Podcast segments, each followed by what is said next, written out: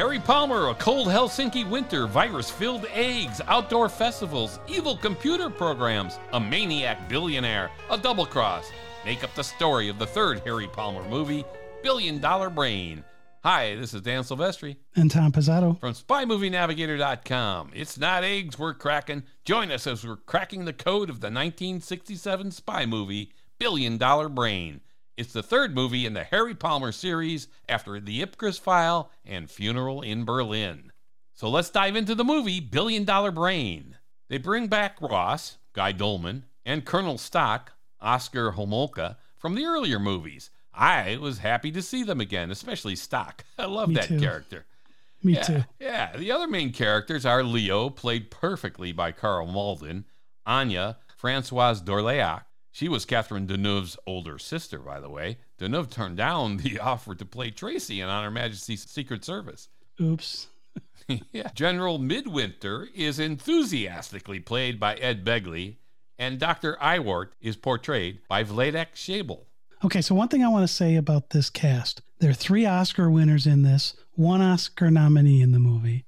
Coincidentally, all 3 were for the Best Actor in Supporting Role. There was also an honorary Oscar winner in this cast. I mean, it was a great cast. So Michael Caine won Supporting Actor for Hannah and Her Sisters in 1986, and again in 1999 for The Cider House Rules. He had 4 other Oscar nominations. Now, Karl Malden won for his 1952 portrayal in the movie Streetcar Named Desire. And he was also nominated in 1954 for On the Waterfront. 2 great movies. Terrific. And then Ed Begley won for the 1962 movie Sweet Bird of Youth, beating out Omar Sharif for Lawrence of Arabia and a future Blofeld, Telly Savalas, who was nominated for Birdman of Alcatraz. Yeah, good movies. Yep. Oscar Homolka was nominated for 1948's I Remember Mama. And we should add that Donald Sutherland, he had a brief role as the voice of the computer, won an honorary Oscar in 2018. So they definitely had some acting prowess in this cast. Yeah, absolutely. I just wish they gave him a better script to work with. I'm not so bad on this one. I know. Here we go. Well, if you remember when we talked about the pre-title sequence, we did the podcast on the pre-title sequence to Diamonds Are Forever. Yeah. You really didn't like that pre-title sequence. Yeah. I kind of have similar feelings towards this movie compared to the other movies. Yeah, it's grown on me. I like it the more I've watched it. All right, okay. The names here are interesting. Karl Malden's name is Newbegin. Like there's a new beginning to his relationship with Palmer Brewing. Whoa. General Midwinter. Practically the whole movie takes place during a cold winter, reflecting back to the Cold War between the U.S. and the Soviet Union, and even Dr. Iwart. All right, we'll see what that connection is, too. Okay, let's get one thing out of the way here before we get to the plot and really get into this thing. I was 11 when the TV series $6 Million Man came out, and I had assumed when I heard about the Billion Dollar Brain that it would be based on something similar. Bionics and that, something like that. And boy, was I wrong. Yeah. So instead of the Billion Dollar Brain being a person like Lee Majors, who played Steve Austin in the TV series, we now learn that the Billion Dollar Brain is a massive computer center. And it uses punch cards. And I've talked about how much I love punch cards in some of our other podcasts. Yeah, look, in 1967, this was a major leap in movies to highlight such a massive computer brain. Though you had many movies dealing with supercomputers before this, including Forbidden Planet in 1956, the 1957 romantic comedy with Spencer Tracy and Katharine Hepburn called Desk Set, and, of course, the 2001 A Space Odyssey in 1968. But here we have a major spy movie with a massive computer playing a major role. It's cool. It is cool. As we mentioned in the podcast on the Ipcress File and Funeral in Berlin, Harry Palmer is supposed to be an anti-Bond. He's not suave, he's not always confident, and he's not really a gadget user.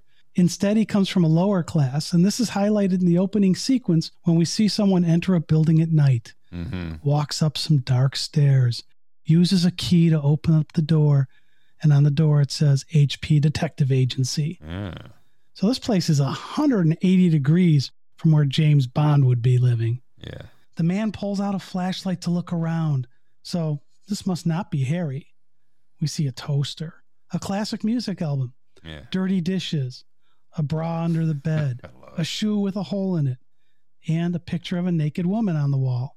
Again, this is not looking like a Bond movie at this point. No. And like you mentioned, you might be from lower class. Most British movies are really about class and the different class ranks. So here we see this, we assume the HP detective agency is Harry Palmer. But here we go. Yeah, this is about as far from Bond and the way Bond lives as we can imagine here. Much further away from the Bond life than we saw in The Ipcress File and Funeral in Berlin. We have to remember that at the end of Funeral in Berlin, Harry quit, so he was no longer in MI5. So I guess things haven't gone so well for Harry up to this point. Anyway, this is going on. Harry walks into the room with his gun out and tells the flashlight guy, "Hey, raise your hands above your head and slowly turn around." We see it's Colonel Ross who wants to rehire Harry for a project. As he turns around, he dumps the cornflakes out of the box. I love that part. It's just terrific. Somehow, they don't seem out of place there. He pulls it out of a file cabinet and dumps. Fortunately, Harry is carrying a grocery bag with him as he's walking in, and he's got his gun out. He's got a brand new box of cornflakes in it. So it's like, oh, my God. Always be prepared with the cornflakes. Yeah. Ross, always a bureaucrat, tells Palmer he can be in Palmer's place because he has a D-72 authorization and an A-410 and a search warrant from the Metropolitan Police. The use of form numbers again from the earlier movies continues here. It's kind of funny, really. It cracks me up because in all of these movies, these form numbers keep coming up, just showing the bureaucracy of MI5. Yeah. Now, Ross wants to bring Harry back to MI5, and he offers him a 300-pound raise over what he made last time he worked there. Yeah. He tells Palmer that his detective business is dead and he's just keeping alive on cornflakes. Harry has a typical Harry to Ross quip here, and he says, yes, they're full of vitamins. Yeah, I love that line, whereas James Bond quips generally tend to be directed at an object or a criminal, and he tends to show deference to M, at least mostly. Harry is just hilarious with these interactions with Ross. He even tells Ross, if you want me back in that office, I love this, too. You're going to have to send around two very big men with a blackjack. This shows that Harry Palmer prefers his current life, as dismal as it seems here, to working for MI5. And Ross, again, 100% condescending. While Ross is there, a courier delivers a package to Harry. As an aside, nepotism is a great thing. The actor who played that delivery guy has 3 movie entries in IMDb. All have Michael Caine as the star. I guess it helps when your name is Stanley Caine and your brother is the star of the movie. Hey, what the heck? All right. So anyway, Ross leaves. Palmer gets a phone call with a computerized voice. The voice doesn't answer Harry's question and tells him that the package he just received was payment to deliver a package. Harry's retort was, "Who is this and how did you pick on me?" Yeah. And bam, into the title sequence we run from there. And the title sequence shows us a computer with the punch cards that Tom loves so much. They have the name Palmer on the deck, so we can assume this movie has something to do with computers. Now, okay. Yes. Yeah. So in that package, Harry got a key, and the voice told him he's got to go to a locker at an airport. He needs to pick up the contents of the locker and take it to Helsinki. This scene made me feel like it may have influenced the 1995 movie Get Shorty with John Travolta. There's a scene in there where a package has to be picked up from an airport locker. But in that case, people were watching it to see who picked it up. There's also an airport locker in Diamonds Are Forever. However, Bond doesn't take the package out of the locker. A skycap does. Bond just monitors what's going on. Yeah. One other thing here, and I think it might have been a missed opportunity.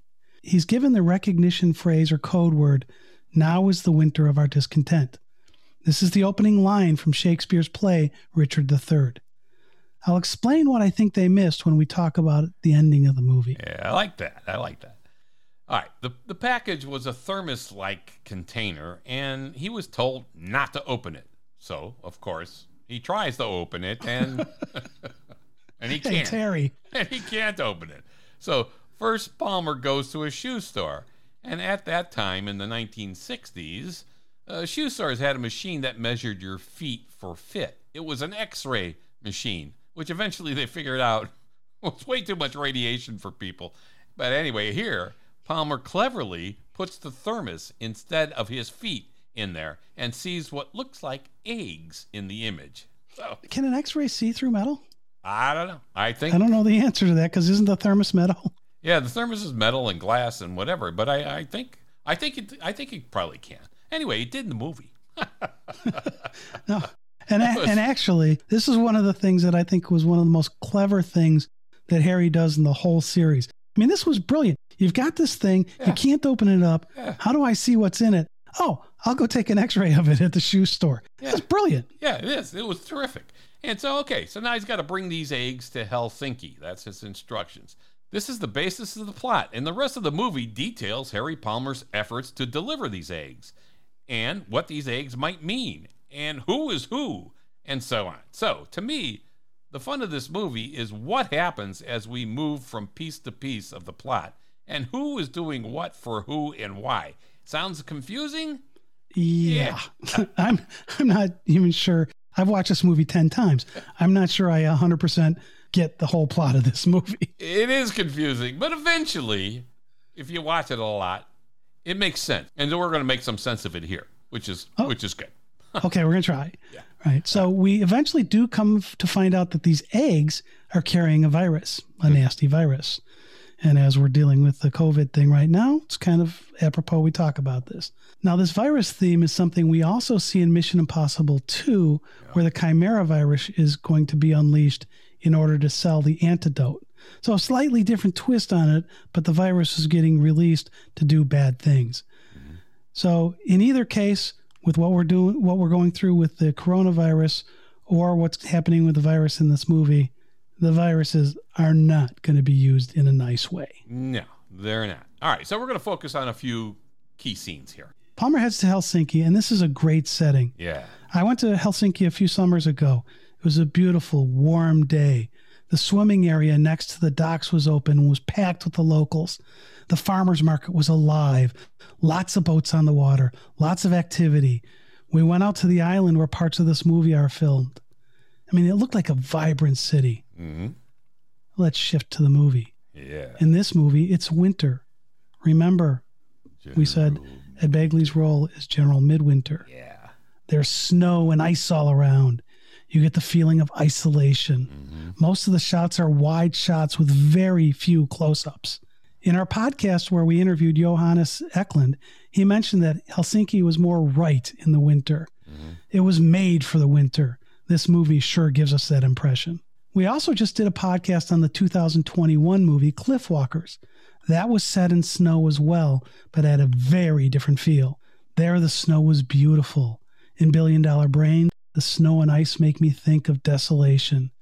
And Harry is alone in this environment a few times throughout this movie. And also remember the code phrase mentioned earlier, now is the winter of our discontent.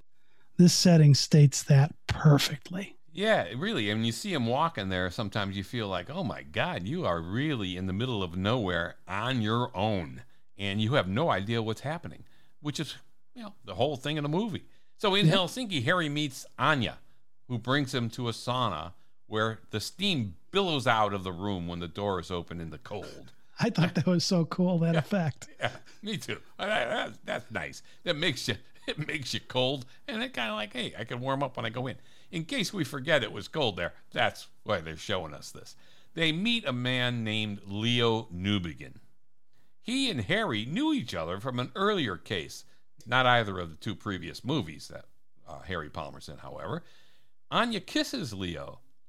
They have a thing going on, even though Leo is married to someone in Texas. There's a funny bit with... That snake. Yeah, there's this little funny bit with Leo and Anya being naked in the sauna. And they tell Harry he should join them. What does Harry do? He asks for a cup of tea. That's great. I like that. It's like this subtle stuff he does. It's like... Absolutely. You know, there's definitely people who are very comfortable hanging around naked, and Harry's not one of them. Yeah. I mean, the scene is one of many with Karl Malden and Michael Caine having some great dialogue. The two great actors work so well together here. It's just fun to see them in these scenes. So Leo discovers that Harry knows there are eggs in the thermos. Harry asks him, how are you going to have them? Scrambled or fried? There's a good line. Okay, Here, Harry again has great Bond-like lines. He is a clever guy and a quick thinker. Cool. Yeah, absolutely. Now, another thing to notice in this movie is the artwork. Yeah. Remember I said there was a naked picture on the wall in Harry's office?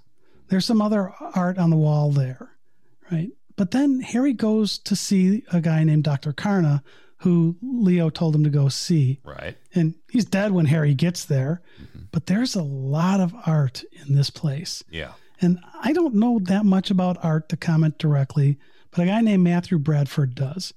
And he has a blog called 00 Section where he wrote about this movie. Mm-hmm. What he said about the art, I couldn't say this any better, so I'm just going to quote him from this.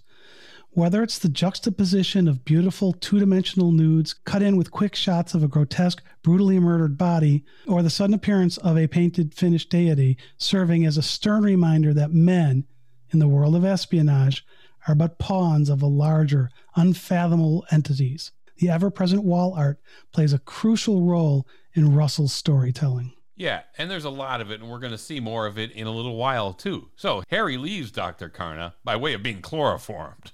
He wakes up. Are those the two big guys with the blackjack? Yeah. They use chloroform instead of a blackjack? Yeah, he wakes up in a limo with Colonel Ross, who proceeds to blackmail Harry into rejoining MI5. There's a briefing in the car, and Harry takes his oath to join MI5 again. He's told getting the eggs back to the British laboratory is his mission. All right. Now, wait. I want to stop you before you go on, because in this scene, there is an absolutely great callback to The Ipcress File. As Ross is trying to convince Harry to come back, he says to him, "Now listen to me." That was the key action phrase, if you will, in the brainwashing sequence. That's true. That's in The Ipcress File. Yep. Right? It activated the brainwashing. Yes, yeah. Now, later in this movie, Billion Dollar Brain, Colonel Stock says, "Listen to me" at multiple points. Yes. But he doesn't say, "Now listen to me," like Ross does here. Yeah. So I'm almost wondering if that callback, Harry kind of agrees to go along after Ross has this conversation that he started with, "Now listen to me." Maybe there wasn't an effect there, even though he, in the Ipcress File, seemed like not to have been brainwashed. Whoa. Yeah. Anyway, that's a good call out. That's good. Yeah. That was one that I'm like, oh, I love that. Yeah.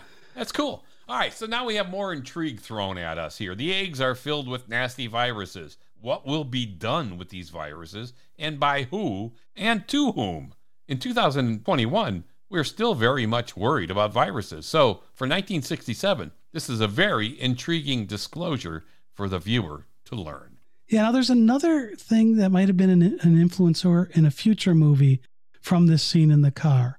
If we jump forward to the James Bond movie, Tomorrow Never Dies, in that movie, after they leave the Admiral, Bond, M, Robinson, and Moneypenny are whisked at a high speed to the airport, and they have a briefing in the car, similar to this briefing that Ross has with Harry, kind of telling him what's up.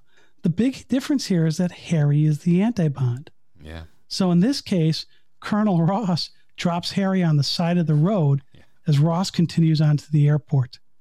More cold, desolation, isolation. More winter of our discontent, more anti-Bond.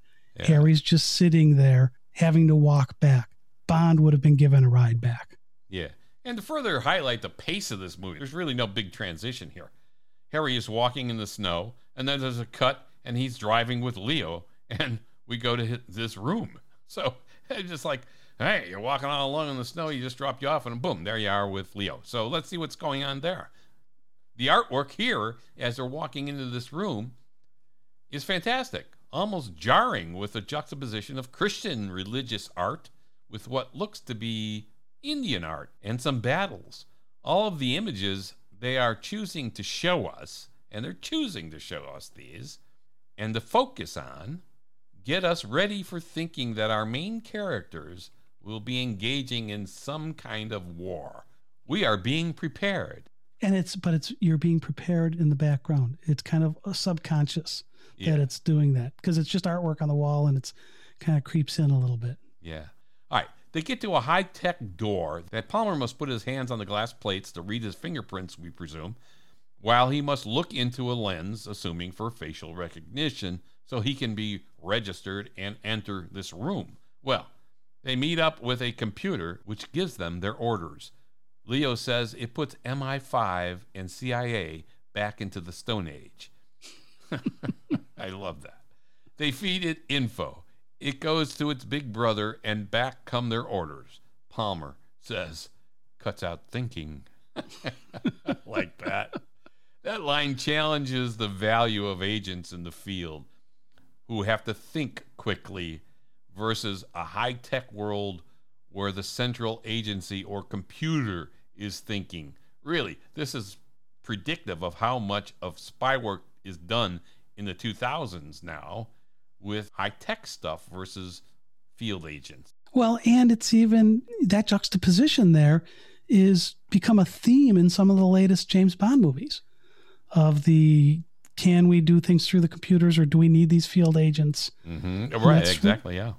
Yeah, so it's, you know, it's kind of come around. Right. So one question I have here is that computer work some form of artificial intelligence? I'm not sure. Yeah. Well, anyway, the computer talks to them in the same broken voice as the one that originally gave Harry his instructions to pick up the eggs at the airport. Yeah.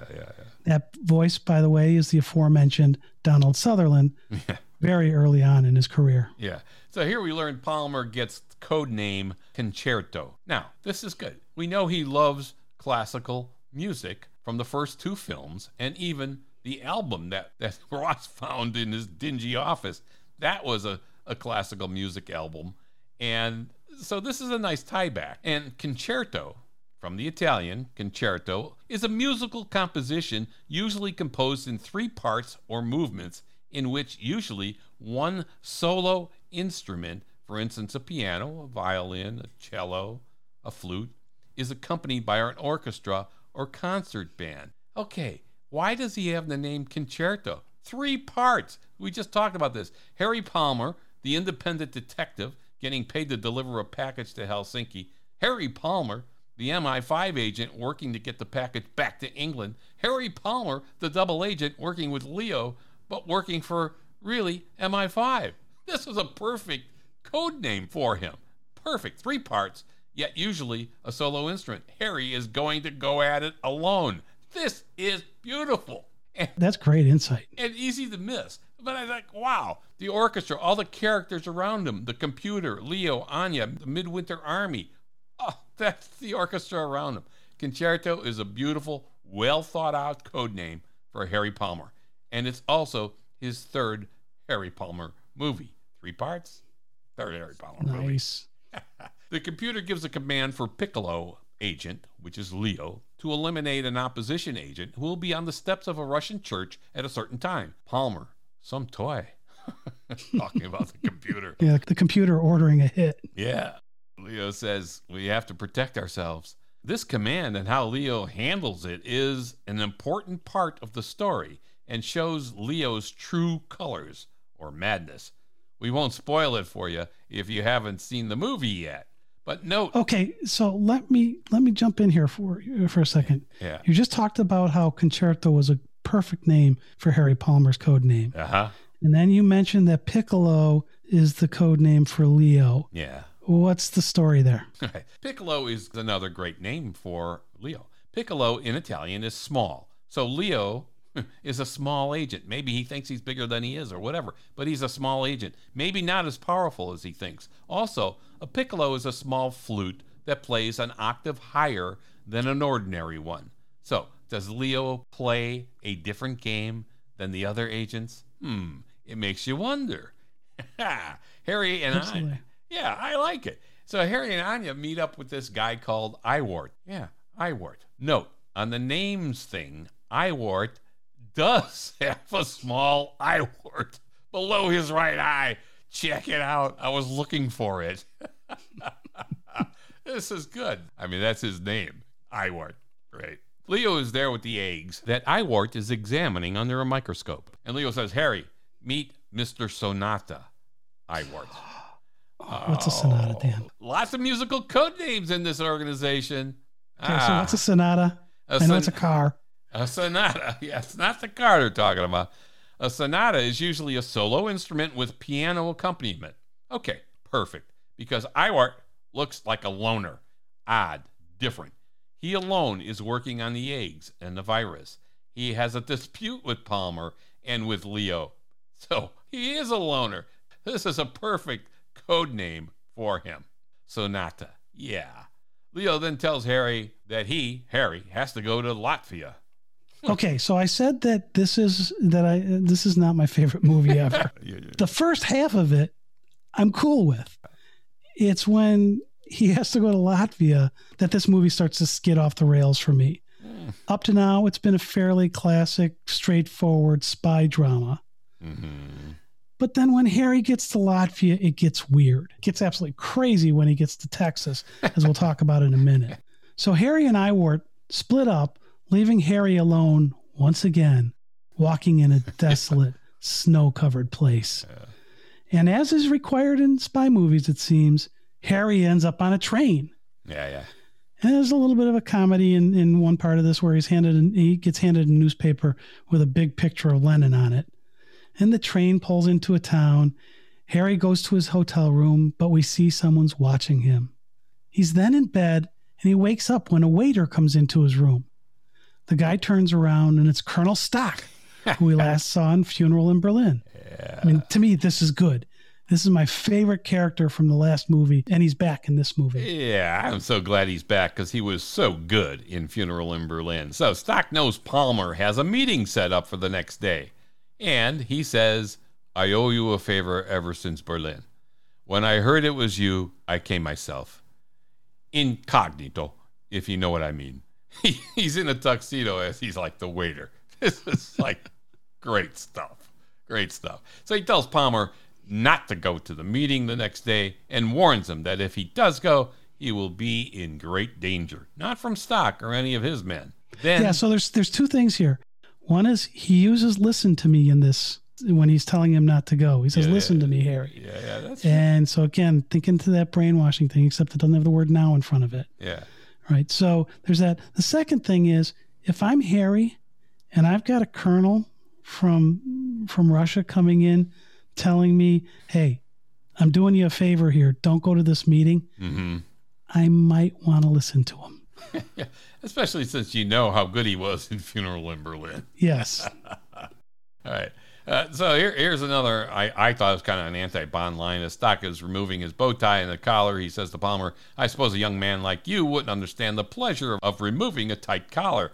Of course, Bond wears tuxedos often, but you really don't see Palmer in tuxedos here. I had a different spin on this. Yeah. I thought it was more a line about how men gain a few pounds as they age, so their collars get tight. Okay. And maybe not a line about tuxedos. I could be wrong there. I know it's happened to me. Stock is a big guy.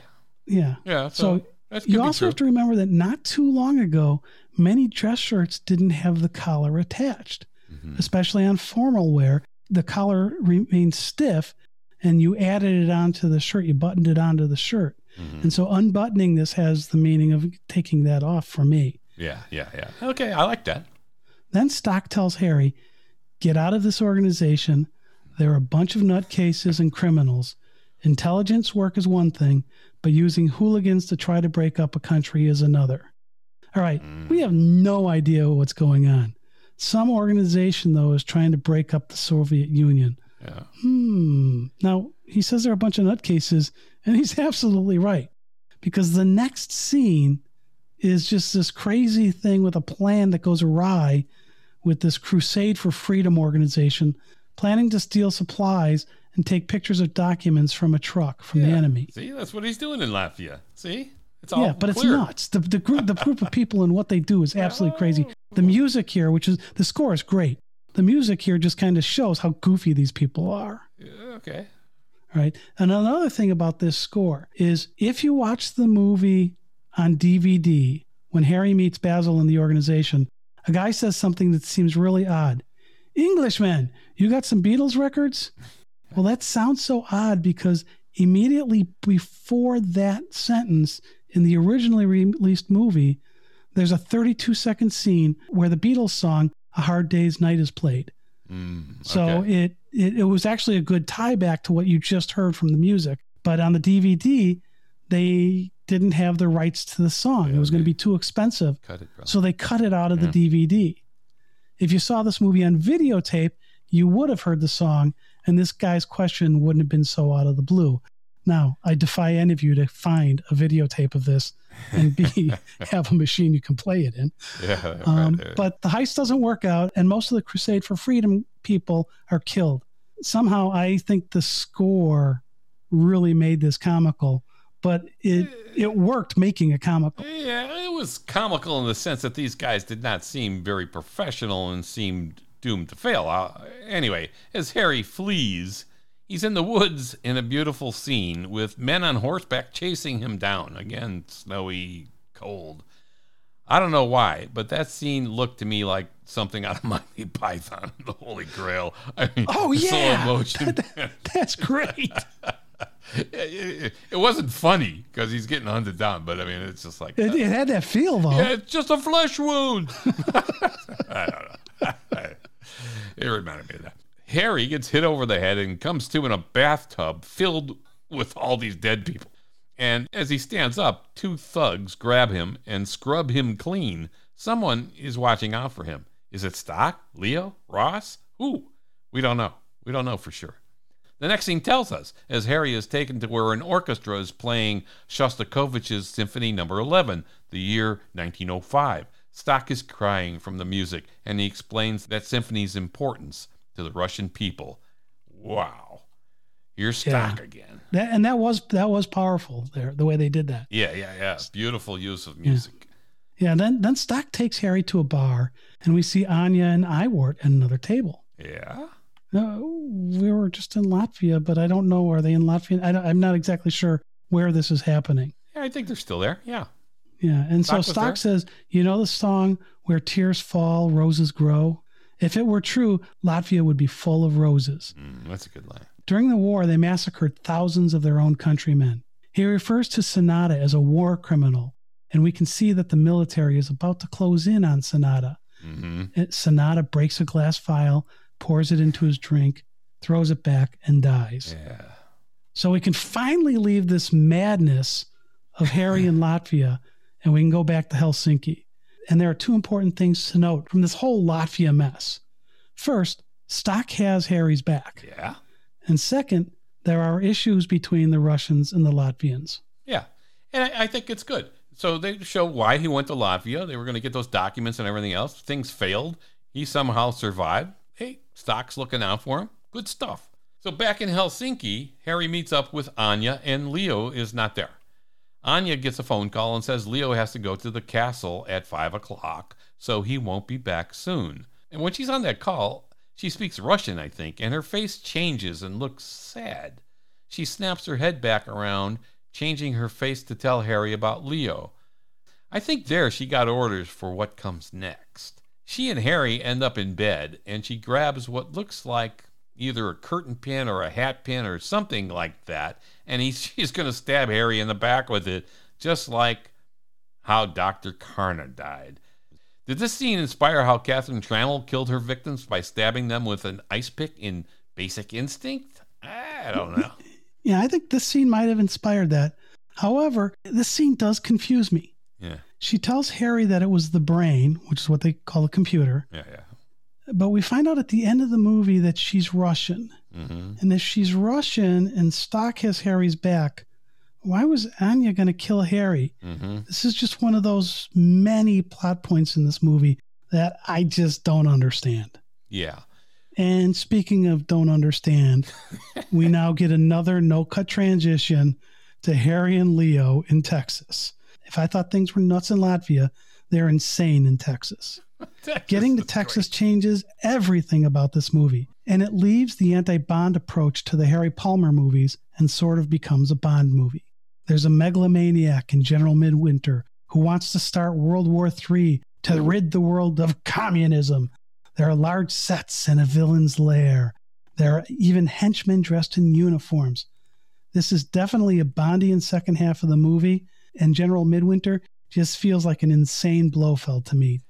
Yeah, the scene is Bond-like because it's a spectacular scene in every sense of the word, spectacular, with bonfires going, parties, people dancing, and crazy speeches going on. So But yeah, it is kind of a spectacular Bond-like scene. One other thing is that the cinematography changes too. Remember, we said earlier that about Helsinki that the shots were wide, helping to promote this isolation feeling.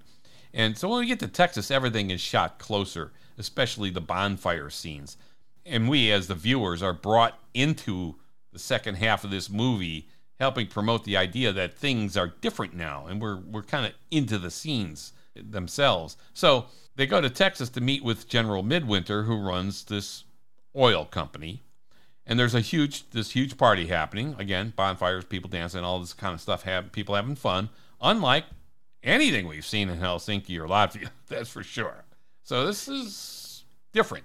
It's different, and there's also some disturbing images during this bonfire scene. First of all, the camera whirls around showing all of this activity. There are some posts in the background that kind of look like pointed KKK hats. Yeah. The party is really a rally. General Midwinter is rallying his troops. Then we see the logo behind General Midwinter. And this logo has a great similarity to the symbol of the Nazi party, albeit without the swastika. Yeah, this is a radical group, and General Midwinter is stuck fighting the communists. Yeah. And Ed Begley plays Midwinter, as we mentioned, and I think he really looks like a lunatic, which he's supposed to be. And I love his facial expressions, his screaming prayer and please. It's just perfect. All the references to God on his side and everything. I mean, it's just beautiful, beautiful. Well, it's acted really, really well. Yes, it is. But this whole scene in Texas is almost a 7-minute monologue by Midwinter, just showing how batshit crazy he is. Yeah. Yes, there's the occasional one or two line response or question from Harry or Leo, but almost all of the dialogue here is Midwinter raving. Oh yeah, he's got some good ones. Oh Lord, I humbly accept the sword of leadership which thou hast thrust upon me. Oh yeah, he's good. I mean, this is perfect. How many times do leaders believe that they have the Lord God on their side, guiding them to do what they are about to do? I mean, really. Go back to the year 313. The victory of Constantine is attributed to his faith in the Christian God. Constantine's chief concern was that a divided church would offend the Christian God and so bring divine vengeance upon the Roman Empire and Constantine himself. Schism, in Constantine's view, was inspired by Satan. Constantine himself believed that he had a special and personal relationship with the Christian God. Okay. So we see a very similar situation here. And I think Begley plays it well for the viewers like us. We see his special relationship he thinks he has with God, but we see the satanic flames behind him. This is brilliant stuff. To Midwinter, there's only one thing for him to defeat, and that's communism. This is great stuff. Texas is great. It's crazy. So they end up leaving this bonfire and Midwinter's rousing prayer, and Harry gets to meet the general. Mm-hmm. And this is an alarming scene because this even shows more how crazy Midwinter is. He has a long discussion with Harry about how bad communism is and how he's going to get rid of it. He takes Harry into an elevator on his way to the computer center and brags about the computer as they walk into the computer room. He says, "We're going into the 21st century. This is how wars are going to be fought and life is going to be lived." Well, he tells Harry of the computer center, "My brain, it cost me $1 billion. This is where the title comes from. Of course, yeah. This is a Honeywell computer facility, and it looks great. Yes, it's dated by today's standard, but it was absolutely state-of-the-art in 1967 when this movie was made. Yeah, and look at how prophetic it was in terms of how wars are going to be fought. I mean, this is exactly what goes on today. So that was actually pretty prophetic. This is my favorite line in this whole crazy scene. "It makes the Pentagon look like a room in the Alamo." Talking about the computer. That's just terrific. And of course, they're in Texas. I don't know if you've ever been to the Alamo. It's really small. It is. Now, at this point, I'm wondering why the general is so trusting of Harry. Harry was supposed to be killed, Brain's orders, yet here he is. Dan, I stopped trying to put logic in this movie a long time ago. There's twists like this where it's like, why would he be doing that? Yeah. So anyway, Leo's in the computer center, and there's Constant motion going on. General Midwinter is raging on and on about communism, the Russians, China, you name it. He's going to take it all down. Yeah, but what really cracks me up, what really I thought was funny, was that during all of this, the general grabs a deck of about 30 to 50 computer cards and says, this is the program for revolution. When we feed them into this machine, Latvia is going to be in one big turmoil.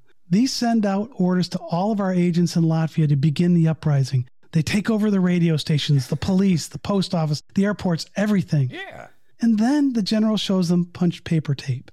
This was another way computers could read programs. So maybe that deck was just the instructions to the agents.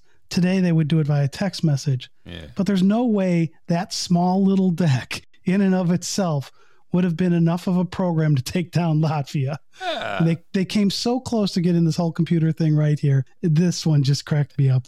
I think the deck was more of a symbol of what the computer can do. Anyway, we need to remember that this whole thing started with the package that arrived at Harry Palmer's dismal detective agency office. And it's been a long, crazy ride to get to this point. The general tells Leo he wants Iwart to work full-time on those viruses. Whatever you say, General. Now, Harry knows Iwart is dead. Does Leo? Okay, keep that in mind. Harry, you're going to learn how to spread those viruses, and you're going to learn quick, because my brain says the hour is at hand, and my brain is never wrong. He plans to start the revolution. This guy's nuts. He is nuts. Now, this is not that absurd. Just look at the Bay of Pigs and the U.S. plan to do the same thing in Cuba in April of 1961 against Castro and his communist regime. It was the same kind of concept, much smaller scale, but the same crazy concept. And the general's plan is very similar. When the Latvians, after initiating the uprising, call for help, then the general will have his forces ready at hand to help, not the U.S. government forces, but his forces. Then he says, once we show the way, then the U.S. and other free governments of the world will follow. Wow, the guy is crazy in a lot of ways. So this whole montage of images, the party, the fires burning, pictures of Lenin and other communist leaders being consumed by flame. The general screaming and waving his arms, all the music. It is constant, almost jarring motion, and reinforces how consumed and crazy this guy really is. Yeah, and this was a tour de force acting performance by Ed Begley. Yeah. I mean, and it culminates with his repeating the word strong many times. And in the movie, what I like about it, he starts going strong, strong, strong, and they cut to some other stuff. And as they come out of the other stuff, he's still going strong, strong, strong. Yeah. I mean, this guy is nuts. Yeah. Yeah, then we see Leo at the key punch writing out a new program. Whoa, what? We know Leo isn't on the up and up. A little brain surgery, he says. Oh, I get it. Brain the computer. Okay. There you go. Remember the orders on the assassination? Well, I'm erasing those orders and substituting my own. And he says this all to Harry. The fact that Leo is acting against the general's orders becomes clear, and Leo betrays Harry. Leo gets pictures that were taken when Harry was with Stock into the general's hands, showing him these pictures. We see that the general isn't the only crazy person in this movie now. Leo's kind of nuts too, just a little more control. He's a little off his rocker here. Yeah. Harry gets detained by some henchmen, and Midwinter is about to shoot Harry when another Bondian thing happens. What? Harry talks his way out of it by telling the general that Leo is sabotaging him and to check the central computer. Why is this Bondian hate? Think about the way James Bond talked to Sanchez in License to Kill. Bond puts doubt into Sanchez's mind as Sanchez is about to have him killed a couple of times. Harry does the same thing here. Midwinter sees on the monitor what Leo is doing and calls for the guards to detain him. Oh, yeah. Again, this is great cinematography. You see the sweat and perspiration on Midwinter's forehead, nose, above his lips. This is just a perfect shot graphically illustrating the intense worry that is now permeating Midwinter's body and mind. Oh, good stuff. Yeah, so now Leo escapes the central computer room. How he got out of there, I don't understand, but whatever. And same way Bond gets away. What? Same way Bond gets away in different places. Yeah. So we get a great line from the general as he yells at Leo through his speakers, again showing his my way or the highway attitude. Mm-hmm. My arm is long and my vengeance is total. And may God forgive you because I certainly won't. I mean, that's good. Just what the heck? I mean, it's interesting on two fronts, this line, right? So first, it shows Midwinter's narcissism. Mm-hmm. Second, if he really is a God-fearing man, shouldn't the general forgive Leo? That's what the Bible tells him to do. Yeah, right. And it shows the general's duplicity. Because of Leo's escape, Midwinter accelerates the action in Latvia and mobilizes his forces. He wants the Latvian uprising program to run. The virus is released, and he wants all of this to happen very quickly. Harry tells the general that he can find Leo and again talks his way out of getting shot. So now we leave Texas like that, and we're back in Helsinki with the general and his team. Yeah. Harry's waiting on a bench, and we see Anya get the eggs and is about to smash them when Harry calms things down, lets Anya go with the eggs because he knows she'll lead him to Leo. Yeah, which they need to find Leo. Anya speeds away in a Mustang and passes a statue of a naked woman, another naked woman, see, about to throw a spear. Again, the camera makes a point of showing us the statue. Is Anya this warrior woman about to throw a spear into the works of Harry and Midwinter or Leo?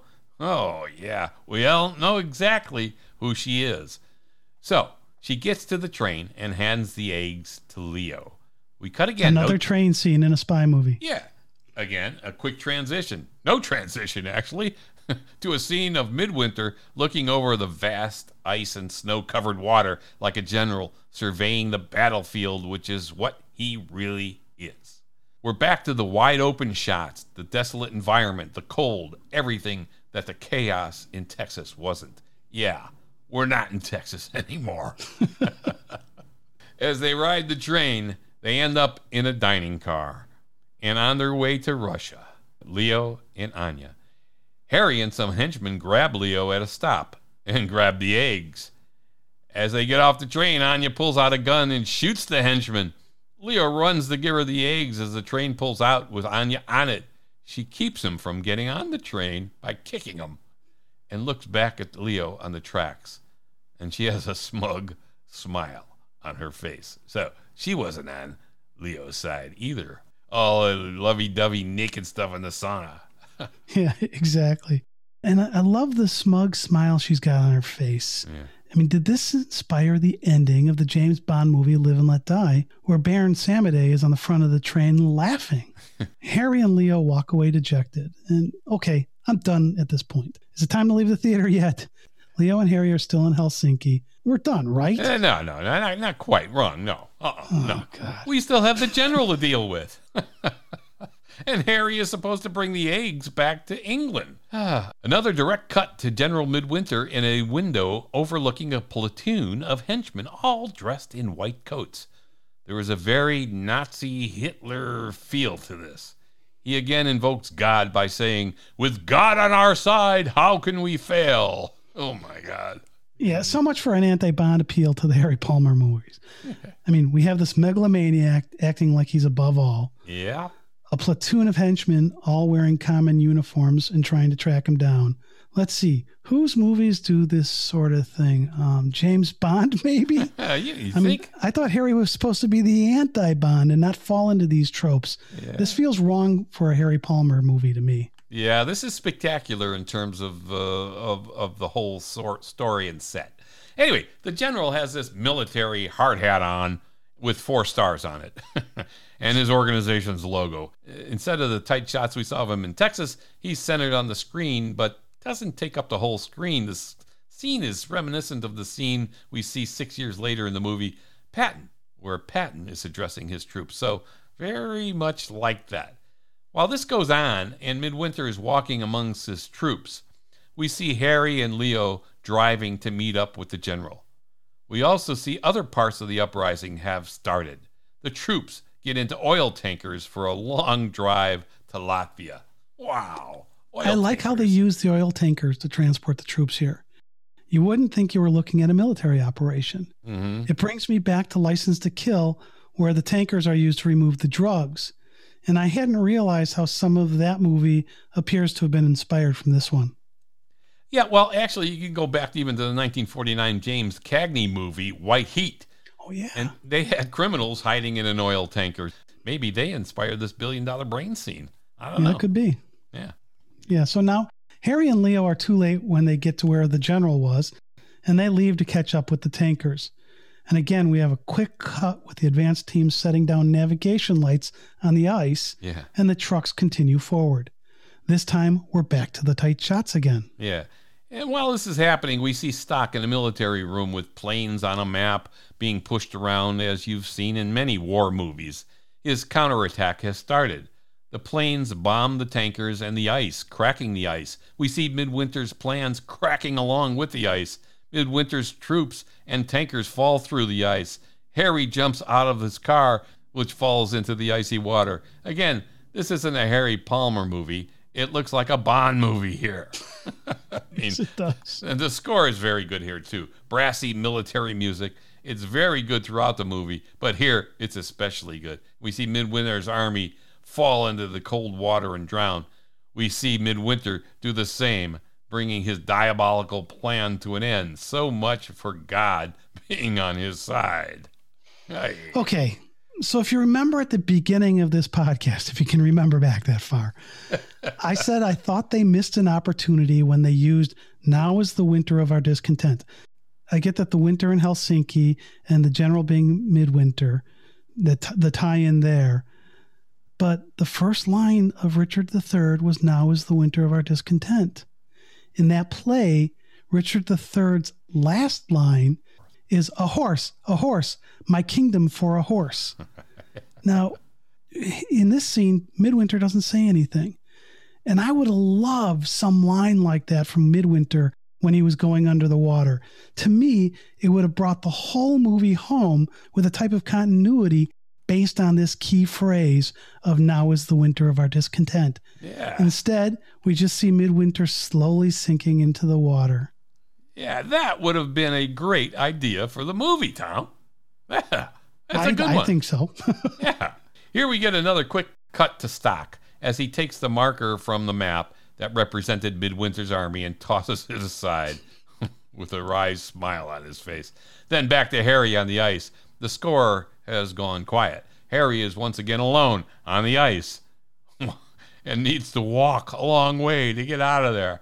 The dead silence is broken by the sound of a helicopter. Whoa! Stock gets out of the helicopter and talks about patriotism and how some people like Midwinter can be both a patriot and a very stupid man. War brings that out in people. It's a great short speech by Stock. Oh, absolutely. That actually was good. Yeah. He gives Harry the eggs and leaves. So once again, Harry is alone on this vast amount of ice. He's in Latvia now, and we see him walking, just like when Ross left him. And finally, we get a transition. The scene actually fades to Trafalgar Square to Ross's office. Wow. How about that? So when he's in Ross's office, I was trying to figure out what the picture on the wall in Ross's office was. It was kind of covered by their heads. But if you remember the butterflies from Funeral in Berlin, they're gone and there's a new picture hanging there. But again, I couldn't really tell what it was. I'd love to know because that spot has held significance in the prior two movies. All right. There's another surprise in this scene, which we're not going to give away, but Palmer will work for Ross again. Was the mission successful? Yes and no. He prevented the invasion by the nut Midwinter. But did he get the eggs back? And who in England produced these virus eggs anyway? Well, that was the MacGuffin, right? I mean, it really doesn't matter. It's just like this movie for me. No. Now, I want to close by talking about this being the third Harry Palmer movie. Okay. We've talked in the past about how the third James Bond movie with a new actor tended to be a really good movie, if not that actor's best. You got Goldfinger, The Spy Who Loved Me, The World Is Not Enough, Skyfall for Bond, although I'd question Skyfall over Casino Royale. Oh, yeah, that's true. But Mission Impossible 3, The Godfather 3 come to mind as third movies that didn't live up to the series. I mean, I actually like Godfather 3 better than a lot of the critics, but it still wasn't as good as the first two. And this is another example. Michael Caine got out of his 5-movie deal after this movie. Yet another anti-Bond tribute to Billion Dollar Brain. It didn't follow the Bond pattern of the third movie being so good. Yeah, I liked it, but Funeral in Berlin is still my favorite Harry Palmer movie with Michael Caine, and Billion Dollar Brain is probably my least favorite of the three, so maybe it should have been $1 Million Brain. I don't know. Well, that's a wrap. Thank God. You could tell that Tom didn't like this one as much as I did, but let us know what you think. Thanks for listening. This has been Dan Silvestri and Tom Pizzato of SpyMovieNavigator.com. We hope you enjoyed our Cracking the Code of the Spy Movie, Billion Dollar Brain. Follow us on Twitter, Facebook, and Instagram, too. Subscribe to our show, Cracking the Code of Spy Movies, right now through your favorite podcast app and on YouTube as well. Thanks for listening. We appreciate it.